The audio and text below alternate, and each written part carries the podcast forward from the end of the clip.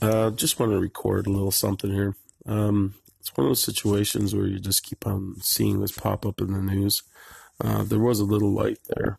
Uh, it's about North Korea, United States, getting a situation where they could actually sit and talk to one another. It's still happening.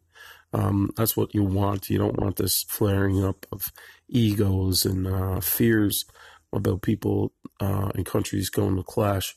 Um, you know, this is a situation where um, one side has the complete ability to, uh, you know, decimate one other side. Um, once again, you know, the United States could easily, um, I won't say easily, but could destroy North Korea. Um, but before that time frame could happen, um, you would see a massive loss of life in South Korea and dead U, U.S. Marines coming home. Um, after the shelling that would take place within, you know, a two week period before the United States could actually completely on the shores and uh, get their men into into there. And you, you, would see the Korean War once again. It lasted a long time. Uh, lots of people dead. Why I'm talking about this because there's still that option that um, you know uh, one of the generals that's advising uh, Donald Trump said to give him you know a bloody nose. A bloody nose would be a strategic a strategic um, you know shot across the bow. You know blow up a blow up a site um, that held their missiles or uh, do something that uh, would cause, you know, a catastrophic uh, situation to their uh, growing nuclear uh, armament or their nuclear power plants that they have for their civilian use.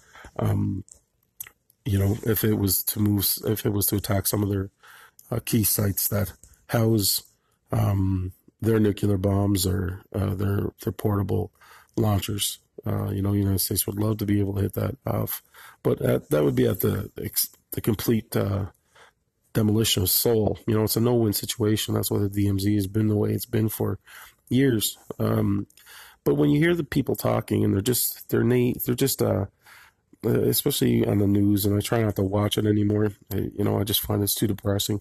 Um, but you know, this I have a kid, I have a wife, a family uh, friends, just like everybody else, and uh, it just gets you worried because they're still bringing up nuclear options. And when you say a nuclear option in this world, um, you're basically talking about um, overall destruction, I guess, of um, of civilization. Um, North Korea is one of the only nuclear powers right now that uh, could be hit with a nuclear bomb, and it doesn't have enough to destroy the world. So what what I mean by that is that um, you know if they estimate about 26 uh, atomic bombs, um, they're trying to work on hydrogen bombs, and hydrogen bombs around uh, probably uh, depending on the size. You know, an early estimation from that I can remember from um, around the 60s, a hydrogen was about uh, 100 times stronger than an atomic bomb. Um, that's probably grown since then, so don't take my word for that. Um, and you're seeing um, that basically it's the only country they, they could hit, and after everything's destroyed and all the people are dead, that it wouldn't cause um, a massive amount of uh, nuclear fallout to the rest of the world. Although there would be a number of people, uh, a number is probably in the hundreds of thousands that would die after an attack. Um, not to just to mention the regular civilian life that would happen that would die after the U.S. Um, hit them with a bomb um, and not to mention the people that would die if they were able to retaliate uh, with a nuclear weapon um, off the coast of the United States. So, uh, you know, that's something that's uh, yeah, abhorrent. It's disgusting. It's something that, uh, you know, nobody wants to uh, believe could possibly happen. Um, and hopefully, you know, the better virtues of humanity uh, keep us straight and narrow on that path, you know, and just use diplomacy to try to figure out our problems. That's the most important part. But um, just um, just just on the side note there, I brought up um, so it, it, was making me think, and I started doing a little bit of research. And there's a gentleman named Brian Toon who has a um, you know a thing on YouTube called uh, "I've studied nuclear war for 35 years, and you should be worried." Now, this is a gentleman who took the estimates that most people had um, for uh, nuclear war between powers, um, but was able to um, extrapolate a lot more situational uh, death that would be caused by the fallout, the nuclear winter, uh, the burning ash uh, in the stratosphere, um, and basically like how that looks and what would what would that leave us with, right? And their whole his whole point was that, you know, his estimation uh, with him and a couple of his colleagues was that you know someone just like India and Pakistan, right, two countries that have a couple of hundred atomic bombs between each other, um, could in a sense, uh, you know, their generals not knowing or not being told and not estimating their death toll when they have to talk to their leaders, um, that they could they could easily, due to the burning of their cities uh, and the ash that would be shot into the stratosphere, which doesn't rain, by the way. There's no rain that washes that away.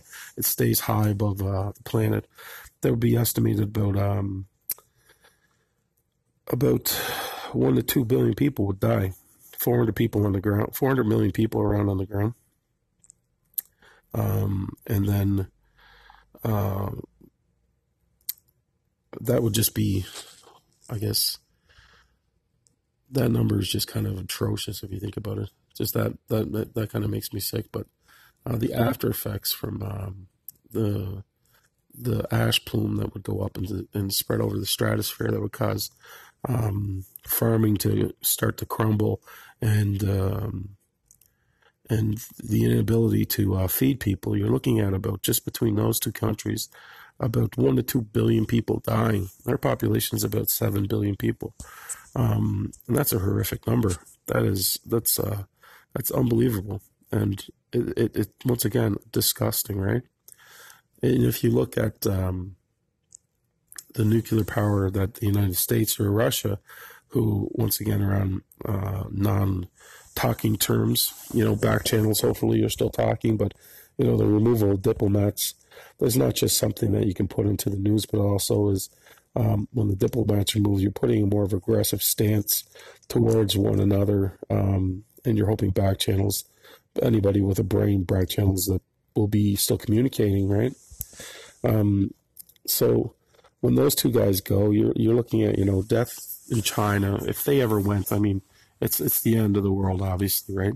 You're looking at ninety percent, ninety percent of the population dead from starvation after the original attacks, and that would be ten nuclear weapons for every city in both Moscow and uh, sorry in Russia and the United States, uh, over a population of 150,000. So ten nuclear weapons for every city with a population over 100,000. So how many people would die there is, is astronomical. The number is sick. So I guess my whole point of why I want to talk, I want to want to reach out and I, I don't know, even if no one listens to this, is just say it is uh, because there's no turning back. When the when the this is a doomsday machine. Uh, this is a situation that you can you can get out of. Coomer like Coomer heads have prevailed, um, and that you should never stop talking. Uh, you know, it won't matter.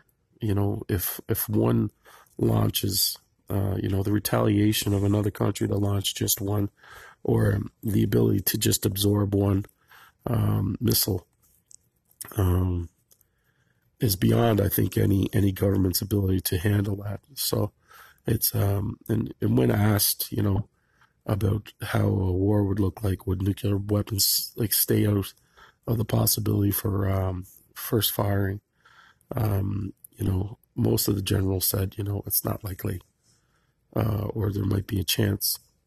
Um, and that's kind of uh, not just scary, it's just, it's unbelievable that at the time, 2018, with all the things that we can look at, I mean, I don't even want to go into global warming, but most people don't even look at that now.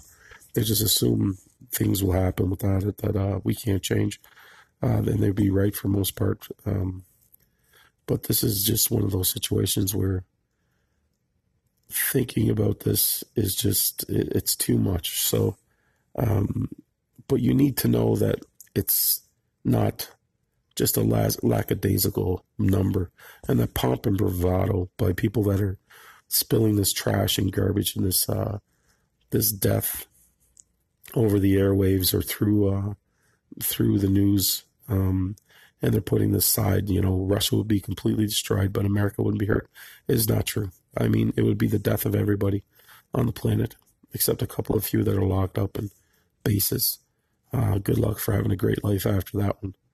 but um, it's uh, it's it's not true. Uh, it shouldn't give you ease. It should give you a reprehensible sense of uh, outrage, and we have the ability to now voice outrage in seconds. You know, using social media, Twitter, Facebook, uh, you know, any of those kinds of things.